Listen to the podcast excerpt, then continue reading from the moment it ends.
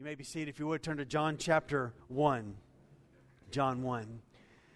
Today we are going to examine what I think may be the most significant sentence that's been written in the history of the world. And there's been a lot of them. I think those are, every sentence in Scripture is valuable.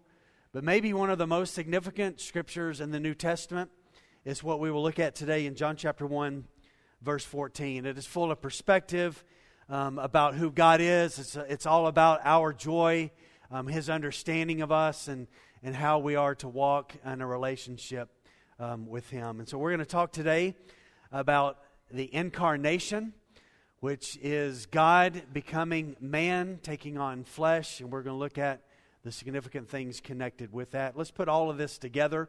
Um, John doesn't mention the name Jesus until verse seventeen, and so we will not officially hear the word Jesus from John until um, next week. I told this to the first service. If you're wanting us to rush through chapter one, I'm sorry, we're putting the brakes on really hard today. Uh, we're going to be in one verse. That's it. And so uh, uh, there's just a lot here, really, really significant. So let's put all of this together on where we've been. This is our fourth week. John one, verse one. In the beginning was the Word, and the Word was with God, and the Word was God.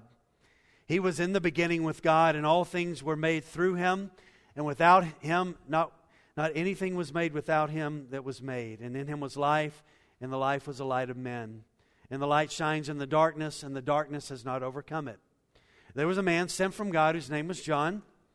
He came as a witness to bear witness about the light, that all might believe through Him.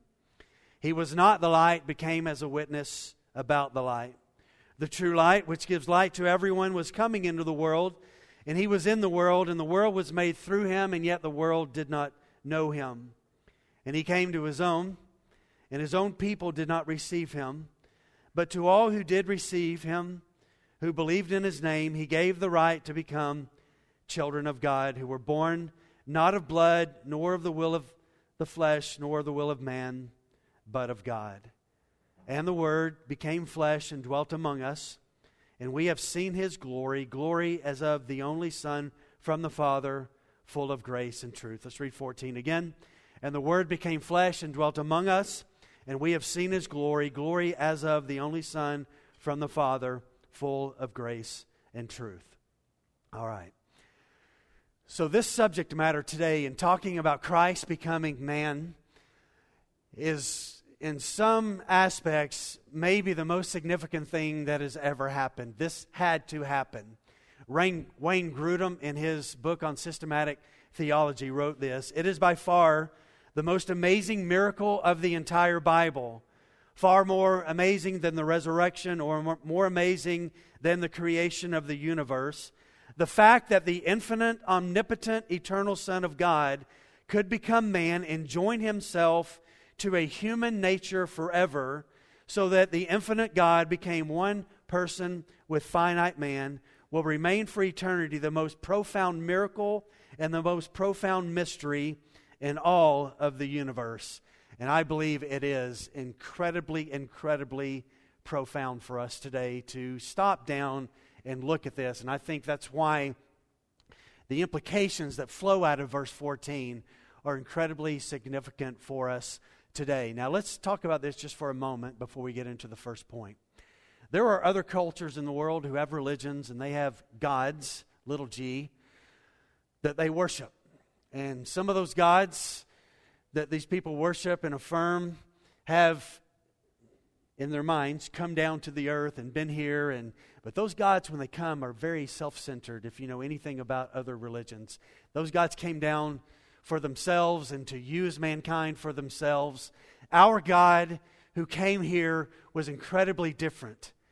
And the uniqueness of the incarnation with Christ was so significant that I want to just stop for a moment. I want to read one passage of Scripture. You can go ahead and stay where you are. If you want to turn, you can. I want to, I want to, I want to read something out of Matthew nine that I think highlights the uniqueness of Christianity in Christ in the incarnation with an encounter. So Matthew nine, verse nine says this.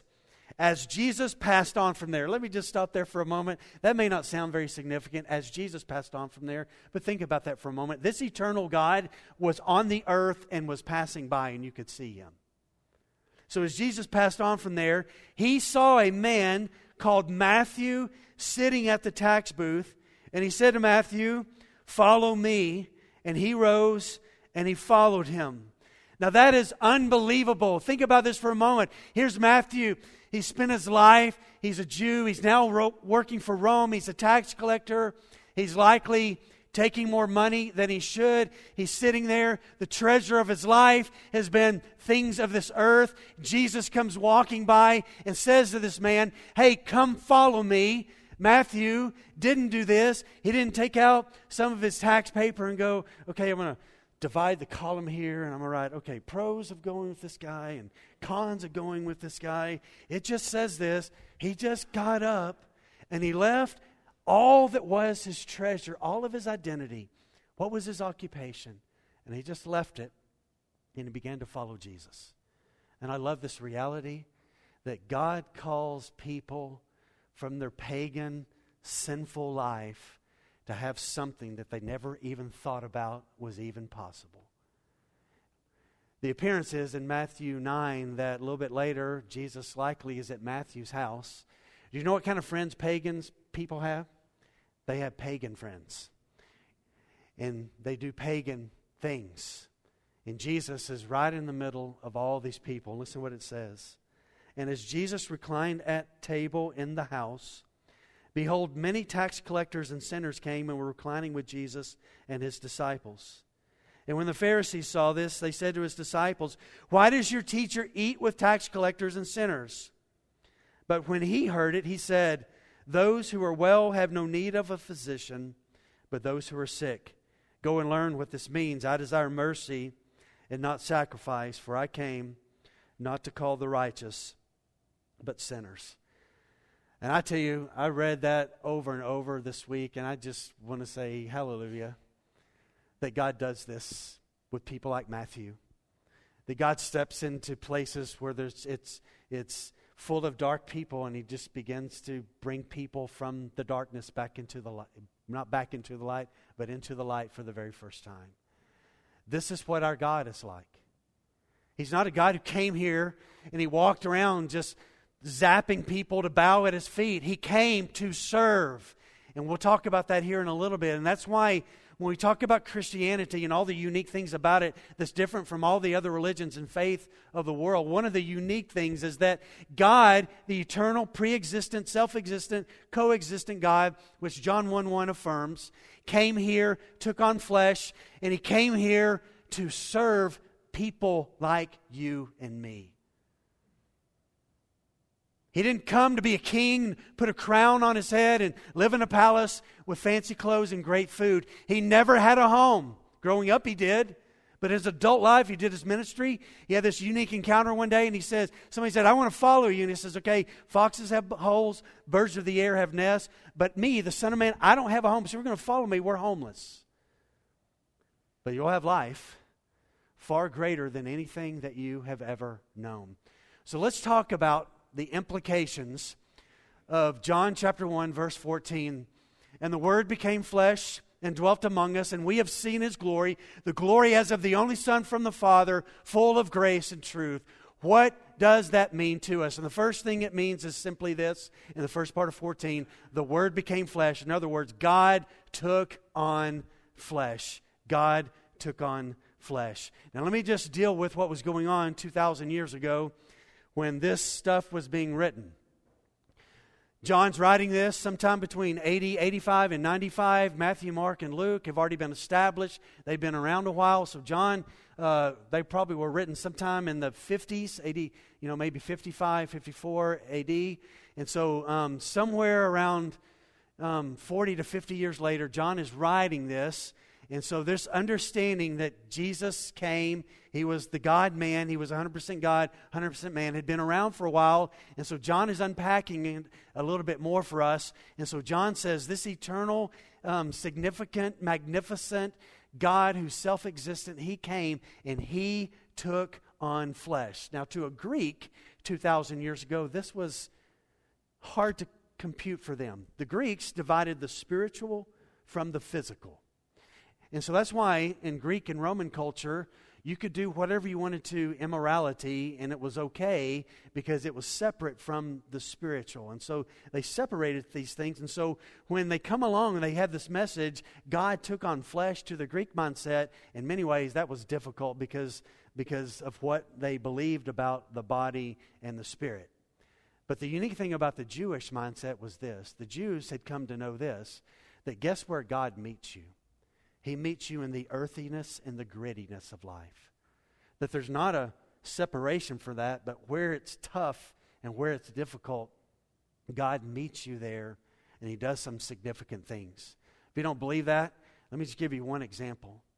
David has killed a husband, he's committed adultery, and she's pregnant. He's hiding it. The Nathan, the prophet, comes and confronts David over his sin, and it comes out in the open. And if you'll read Psalm chapter fifty-one, and you will see how God meets us in the gritty brokenness of our lives when we have messed up our lives, that even in the midst of that, God comes and God meets us in those moments. So here's what is important for us to see, that though two thousand years ago, to the Jewish mindset, they understood this. They knew the Messiah was going to come. That was promised in Genesis three fifteen. To the Greeks, it was more of a step for them to kind of get there.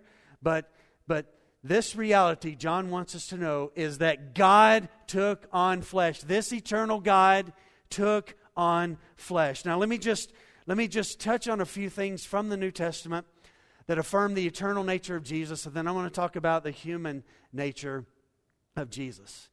But before we do that, I want to I want to point this out. Hayton, Hayton, who is Hayton? I have no idea who he is, but anyway, Satan hates the doctrine of the incarnation, and here's why Satan hates it. It marked his defeat and his doom, that Christ came and paid this price. And so he hates it, so guess what he's been doing for the past two thousand years? Attacking this. And so that's why you have groups like uh, Jehovah's Witnesses and the Mormons and Christian Scientists, um, Universalists or Universalism. Um, you have all of those things that have, have attempted to say that Jesus wasn't fully God or fully man. And our faith affirms these two great realities.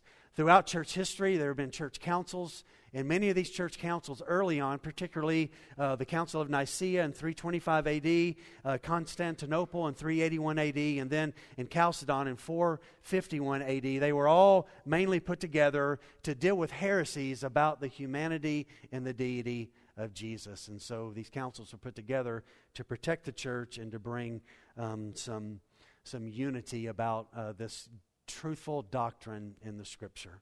So let me just share just a few verses with you. In John chapter eight, beginning in verse fifty-three, um, Jesus is having a conversation with the Jews, and this is how it goes. Are you greater than our father Abraham, who died, and the prophets died? Who do you make yourself out to be? And so Jesus answered them, if I glorify myself, my glory is nothing. It is my Father who glorifies me, and of whom you say he is our God. But you have not known him, Jesus said. I know him. And if I were to say that I do not know him, I would be a liar, because I do know him. And I keep his word. In verse fifty-six it says, your father Abraham, this is, I mean, this is about to blow the Jewish mindset here. Jesus says this, your father Abraham rejoiced that he would see my day. And he saw it and was glad. And they're like, whoa, wait a minute. And so they say to him, you are not yet fifty years old, and you have seen Abraham? And Jesus said, truly, truly, I say to you, before Abraham was, I am. And they wanted to kill him for that. And I could I could share multiple New Testament passages that affirm this reality, that the eternal nature of Jesus is he was one hundred percent God. At our houses, you can pull out a cabinet probably in your bathroom, and there's a s- cylinder that has these wipes in there, Clorox wipes. And it will say on the outside, kills ninety-nine point nine percent of germs. I don't know why we can't get one hundred percent, but we can't. And I want to say this to us this morning. When we're talking about the eternal nature of God being put in a body, we're not talking about Jesus was in that because he had flesh. Now he's just eighty percent God, and he's all man, but he's that he is never less. He's not a fraction. There's no decimals with Jesus. He's one hundred percent God. He's one hundred percent man, and it's the most amazing thing that has ever happened in the world. And he came here, and he came to serve, and he came to give his life as a ransom. So not only is there this affirmation of the eternal nature of Jesus, there's this amazing thing. This, watch this, John one one, in the beginning was the Word. So he's he's pre-existent before anything was. He's just God. He didn't have a beginning. He's not going to have an end. And the Word was with God. He's coexistent with the Father. The Word was with God. And then John makes this affirmation, and the Word was, and that word was is not past tense. It means continuing in nature. And the Word was continuing in nature. So Jesus is God, this eternal, pre-existent, all-powerful, magnificent God. All of that, who the writer in the Scripture, Paul says, I think it's Paul, one of the guys in the New Testament. He said, God dwells in unapproachable light. All of that, watch this, was put into about eight pounds and eight ounces in Bethlehem one night. And that's an amazing miracle. Eternal God, born as a baby boy, grew up to go there, the hope of the gospel that you and I would be rescued from our sin. So not only is he eternal, but he's also human. And this word became means to step into history. So it doesn't mean that he didn't exist and now all of a sudden he exists in Bethlehem. No, he, he had always existed, but now he stepped into history and you could see him. The eternal perfection of God, in that he added the perfect humanity in a body. And so in the incarnation, we have the eternal perfection of God in a human body, which is a perfect body because it is sinless. Now, I want to deal with some things here before we move on that I think are really um, important. If you have, um, well, hopefully you have your Bible. Go to First John just for a moment, and then we'll get back to John chapter one. Go to First John chapter four. If you don't know where that is, the last book is Revelation. Just go to the left, about three books, or you'll find First John chapter four. I want to, I want to, I want us to look at two verses here that I think are really important.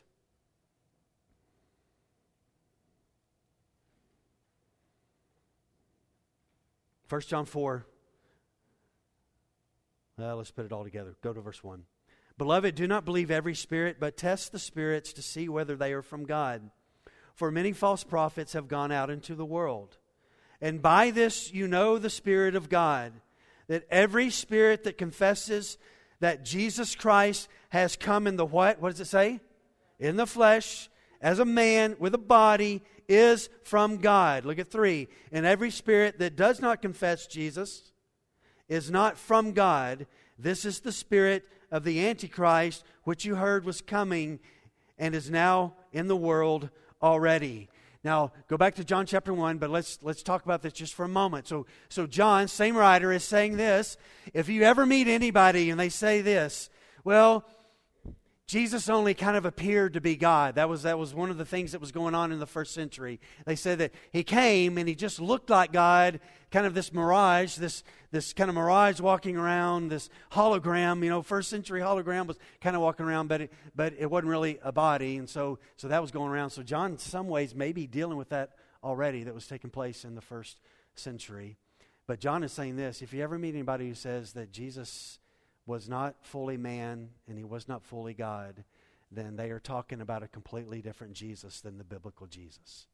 And so John says that. Anybody who says that Christ hasn't come in, in the flesh, who says that, they are not from God. He came. He was here. Now I want to deal with something that we looked at a couple of weeks ago, and it's it's uh, led to some heretical things within the church uh, throughout history, and it's what you see in Philippians chapter two. Who, though he was in the form of God, did not consider equality with God something to be grasped, but he, watch this, emptied himself by taking the form of a servant, being born in the likeness of men. Now, what's happened throughout the history of the church is this phrase, emptied himself. People have used this to say this, that when he became a man, he he emptied himself. He was less than what he was before he became a man. So, yeah, he was God, but he wasn't fully God because all of the attributes and characteristics of God um, weren't there. No, no, no, that is not what the Scripture teaches. Watch this.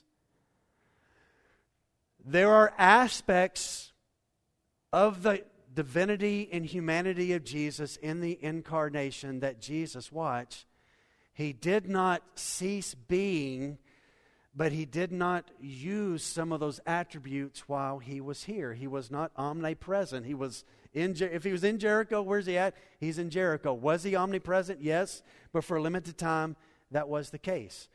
Here's another one. Before he came here, the angels in heaven could not stop saying this. Could not stop saying this. Holy, holy, holy, holy, holy, holy, holy, holy, holy, holy, holy. And now he's down here on earth and nobody's saying that. They're hating him, mocking him, religious leaders. So he gave up the rightful reality to be worshipped here. So watch this. In the incarnation, he is never less God than he was before. The Father and the Son, before Jesus came to Bethlehem, didn't have a conversation and go, okay, you're going to have to lay aside some of your attributes, so we're going to put them in a box. We're going to keep them in a locker in the men's locker room up here in heaven so that when you ascend, you come back, we'll take them out of the box and you can get some of your attributes back. No.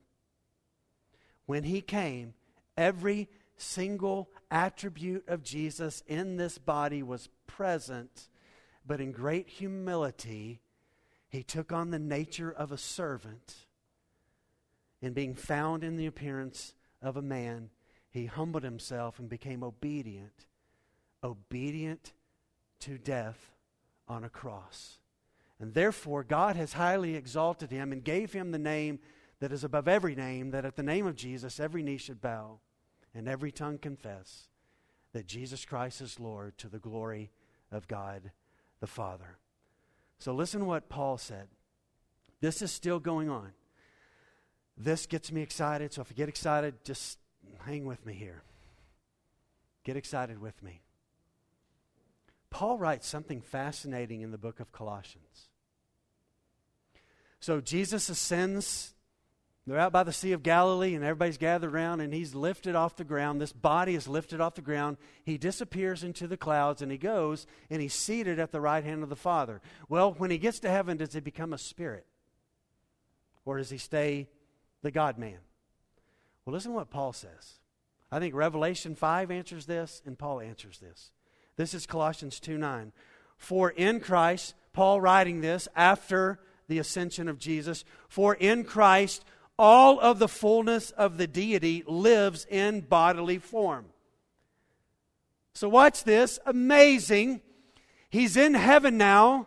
Is he a wispy spirit up there? No. He's the God-man who has scars on his side, his head, his hands, and his feet. John in Revelation five, the Father's on the throne. He's got the title deed to the earth. And they look. Who's worthy to take the scroll of the title deed? Nobody in heaven, nobody on under the earth, nobody in the earth is worthy. And John starts weeping. And an angel comes over and says, hang on, dude, hang on, hang on, hang on, hang on. And he looks and he sees a lamb standing. And he saw that the lamb had been slain. What did John see? He saw the scars. So watch this. This is glorious. So when this eternal, all-powerful, unapproachable light, all-glorious, pre-existent, co-existent, self-existent God put himself in a body, he's staying in that body for forever. And we're going to get to see that body one day. I can't, I can't wait. I can't wait to see my Jesus and I can't wait to see the scars. And so, so John is saying, I want to tell you, God took on flesh, and not only did, he, did this eternal God take on flesh, but he, but he was also this eternal God in this amazing miracle, and He will be that way forever, and we will see the glory of who He is. And it's this amazing thought today that we're going to get to see the glorious nature, this one who, who's, who is light, and He's the light of men, and when He shines, darkness can't stay around, and yet He's approachable, and you could see Him, and you could talk to Him. And this amazing reality of Christ was incredible. So, so John says, He took on flesh. And then he says this, and then God dwelled among us. When He took on flesh, He dwelled among us. And so, and the Word became flesh and dwelt among us. This word dwelled here means to pitch a tent somewhere. Blocks like to go camping. I know other people like to go camping. You go somewhere and you pitch a tent on the ground, you throw it up, and you do it. It's, and so, so it says this, that for a brief time in a body, God pitched His tent. He tabernacled here on the earth. He was a sojourner, just passing through the earth. Here, He dwelled among us. There's lots of foreshadowing with this idea of tabernacled among us, about going back to the Old Testament tabernacle, where it was this amazing reality that as they traveled around in the in the desert, they would that God would say, stop. They would put up the tabernacle, and God had been leading them during the day by a cloud, and at night he, he leads them by this pillar of fire, and they stop. And watch this. When they would set up the tabernacle here, all around the tabernacle, the tribes were told specifically where they were to camp. And so they would put up their tents around this. And so in the middle of the of the people in the desert, the tabernacle would be there, and you'd have all the people around there. And everything within the tabernacle pointed to the coming and the glory of Jesus. And so all of that, and, and, and so, so at night, they would see the pillar of fire. At day, there would be a cloud. Moses would go out. Exodus thirty-three tells us this, that Moses would go out to the tent of meeting, and this, this cloud would come down, and God would meet with Moses, and they would talk face to face, and Joshua would go in, and the people would stand at the entrances of their tent, and they would worship um, when this was happening and taking place. But now John says, I'm not talking about Old, Ta- Old Testament tabernacle. I'm talking about this. God's now in a body, and He's just walking all over Israel. You could go out and hear Him out there on the shore. He's teaching out there. He's hanging out with some fishermen and former tax collectors, and He's raising people from the dead. Um, demons talk to Him because they know who He is. He casts out the demons. There are dead people that are there, and He speaks to the dead people, and these dead people come alive. They, he tells the lepers to do stuff, and He cures their leprosy. And all of a sudden, you see this glorious reality in first century. God in a body is walking around on people, and you could go see Him. He dwelled among people. And so just as it was in the Old Testament tabernacle, God's glory was now walking on the earth. Not only was God's glory walking on the earth, but just as it was with the Old Testament tabernacle, the tabernacle would be there. They would camp around Him. We are to center our lives around Christ. We are not the point. We are not the point. He's the point. We're the pointers pointing to the point. And we must center our lives. We must center our church around this. Now, if we were to do this next week, we were to come in next week, and I were to say to you, we are no longer going to be called Life Point Fellowship. Um, we're we're going to be called this. And some of you would go, who made that decision? And we'd get all mad about it. And I would say to you, stop it. We're about one name, and it ain't Life Point Fellowship. It's Jesus. He is to be the center of everything. One name matters. And just as it was with the Old Testament tabernacle, they would they would offer sacrifices, and they would draw near to worship. But only one person once a year could go into the Holy of Holies. Now, guess what we get to do? We are the temple. And we get to draw near through the curtain that was opened. That is, as Hebrews says, His flesh. And we now can come and draw near. Therefore, brothers, since we have confidence to enter the holy place by the blood of Jesus, by the new and living way that He opened for us through the curtain, that is, through His flesh, and since we have a great high priest over the house of God, let us draw near with a true heart and full assurance of faith, with our hearts sprinkled clean from an evil conscience and our bodies washed with pure water. So not only did God take on flesh, not only did God dwell among us, but thirdly, God revealed his glory in the incarnation when he was here. Now, it must have been amazing in the Old Testament when God would come down and God would just pillar of fire. Can you imagine? I, you know, let's be honest. Some days in our life here in the New Testament period, wouldn't it be easier like, okay, God, can you just not, can you just give me a pillar of fire at night and tell me where to go? And, you know, just much easier, God, you know, to do that. That, that must have been amazing to watch a cloud lead you, knowing that it was God leading you during the day. And then you're going at night, and there's a fire lighting your way, protecting you, and he's protecting you, assuring you, my presence is with you. I'm showing you. Now John says, that Shekinah glory of the Old Testament tabernacle, which was amazing in many, many senses, God, John is saying this, that Shekinah glory is in Capernaum today. And he's teaching at the synagogue. That Shekinah glory of God is wrapped in a body, and he's so tired that he's sleeping, that, and a storm comes up, and he's sleeping through the storm, that they have to go literally wake Jesus up. He's a man. He was a man. He's tired, sleeping. And then he, by the way, stands up and says, stop it. And it stops it, because he can speak to the wind and the waves and command them. So as he was here, not only did he take on flesh, not only did he dwell among us, but he, Jesus, revealed the glory of God. And, and we could we could talk about a lot of different things here. I have pages upon pages, and we're not going to deal with them, but I've got them in here if I ever want to deal with them eventually down the road. But just three statements. Let me just make three statements. When Jesus was here, he revealed the glory of God, and he did it a number of ways. So he was here. He manifested the glory of God. He is God. He revealed the glory of the Father as well. Here's, how about, here's one of them. Lazarus' illness was for the glory of God. John eleven four. When Jesus heard it, he said, this illness does not lead to death. It is for the glory of God, so that the Son of God may be glorified through it. So the glory that was on Jesus, that clung to Jesus, that was there, it shone through him. This is the very glory of God as he was walking around. So one, he manifested the glory of God in the incarnation. Secondly, his glory was not borrowed glory.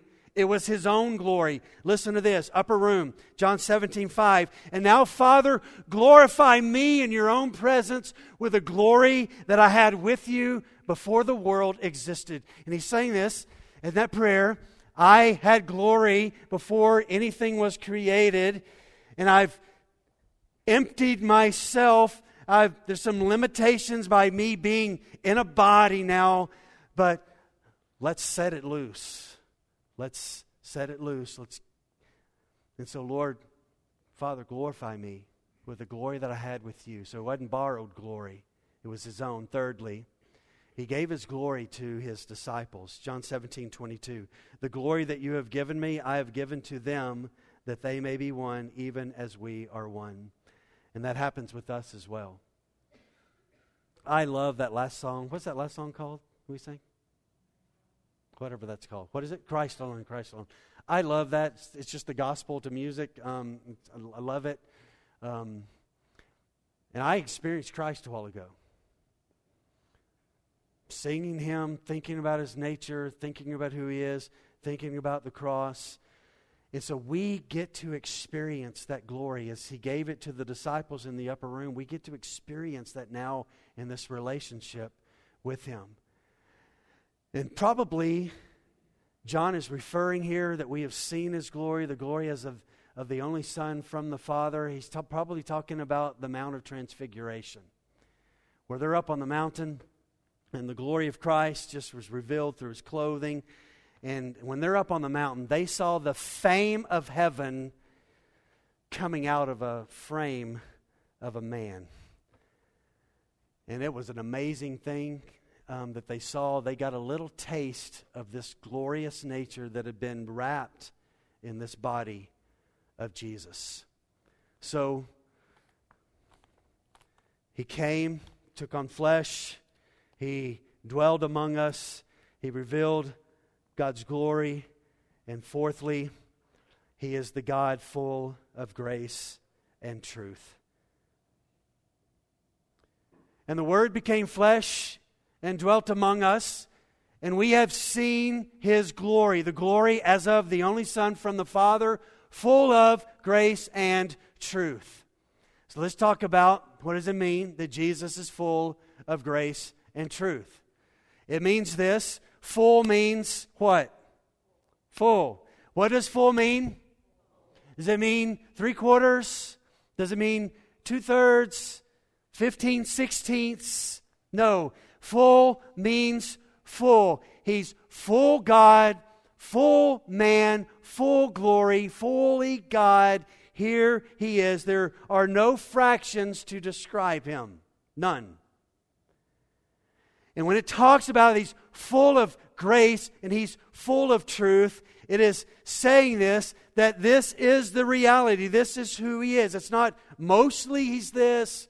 But you know, nowadays, a man, he can't really fully be God, because how in the world can that happen? Well, because it's a miracle and only God can do that. So He's full of all of that. And God in Christ displays His blessed actions to us. Watch this. In two magnificent ways. In grace and in truth. And these words describe what I think are absolutely crit- critically important for us to understand about Jesus and His coming in the flesh. John, again writing much later than the other gospel writers, only uses the word grace in these twenty-one chapters in this epilogue of John chapter one. He doesn't use it the rest. Once we get past verse seventeen, the word grace is not used anymore. And here's what I think John does, because I think Paul is writing about grace everywhere. Um, not only is Paul writing about grace everywhere, uh, other writers are. Um, the gospel writers have, have done that as well. And here's here's the reality about things. I think John is spending the rest of this book saying, let me tell you what grace and truth looks like. And I think the rest of the book of John is this unfolding of this reality about Jesus. Why are these two together? Why does why does John put grace and truth together? Well, here's why. The only way to experience grace is to know the truth. It's the only way. The only way to experience the grace of God is to know the truth and believe the truth. So they have to go together. And so Jesus reveals and points out our problem. It's sin. He speaks the truth. You've got to come to me. And so in grace, he so he speaks the truth. You've got to come to me. But in grace, he becomes the solution to the problem, to the truthful reality. We're separated. God's holy. God's awesome. God's great. We are not. He's the point. We are not the point. He is fully God. He's the only hope for us. And so we have everything against us. Everything against us. Our sin is so big. The gap is so large between us and God. And so that's the truthful reality. So in Christ, through grace, he becomes the solution to this great issue. So let's talk about full of grace just for a moment. How do you define grace? Here's how you can define grace. Grace is the unmerited favor of God at work toward undeserving sinners. Grace is the unmerited favor of God at work toward undeserving sinners. Ultimately, grace is a word about God. It is seen in God's initiating all of this work for us on our behalf. Grace is the opposite of karma, which our world talks about karma all the time. Here's what karma means. Karma means you get what you deserve. Grace is you get what you don't deserve. Which one do you want? I think I want to get what I don't deserve because I think that's amazing. I understand that there's consequences to that, but the world only operated, you're going to get what you deserve. Grace steps in and truth and says this, hey, I'm going to give you what you don't deserve. You didn't earn it. You didn't merit it. You didn't, you couldn't do anything good enough to do it. You're not important enough. You can't have enough money for it. But here's what I've done. I'm doing this. I'm giving myself to you. In grace. And fundamentally, grace is a person. Titus two eleven says, for the grace of God has appeared. How did it appear? It appeared in Jesus, bringing salvation to all people. Now, connected to Christ, let me say this. Grace is more than just a feeling God has. He gets all warm and fuzzy about us. And, oh, that Mark Donahoe, I just love him. He just warms my heart when I think about Mark. And I don't feel that way about you, but maybe God does anyway. But anyway. So grace, watch this. Grace is more than just a feeling on God's part that motivates him to move in love toward us, because he does in grace. But grace is also a power that shatters who we used to be and makes us somebody totally new. Second Corinthians chapter five. Behold, the old is gone, the new has come. You're a new creation. Nicodemus, you got to be born again. Can't continue the way you are. You got to be born again. So God does this great work in grace. He's full of it, and he gives it toward undeserving people. Tozer said this about grace. Grace is the good pleasure of God that inclines him to, to bestow benefits on the undeserving. Spurgeon said, in the person of Jesus Christ, the immeasurable grace of God is treasured up. So not only is he full of grace, he's full of truth. And just as grace ultimately is a person, so is truth. Truth is something that's settled. Truth is something that doesn't change. And so when you talk about truth, it has to be attached to Jesus, because he is the one who is faithful and true. He is the only one who is that. In Christ's generation, it was full of pretense and just hollowness everywhere. But in Christ, the fullness of God dwelled in bodily form. And it will be that way for all of eternity. And the most glorious picture of truth and grace comes to its fulfillment at the cross. This beauty there, grace and truth, reach their culmination at the cross, where the truth of God's holiness, his demand for justice, had to be had to be taken care of, and they were satisfied in the death of Jesus as he was on the cross as the only perfect substitute to die for our sin. So now, because he's the only one, what does he offer? He offers grace. Those who don't deserve this, they get offered this. We talked about it a lot months and months ago. It's called imputation and double imputation. And it's a it's a Latin word that the, the reformers used um, in accounting. And it meant, meant this, to take something from one account and move it into another account. And so in salvation, this is what happens. He takes the stuff in our account, and on the cross it was put into his account.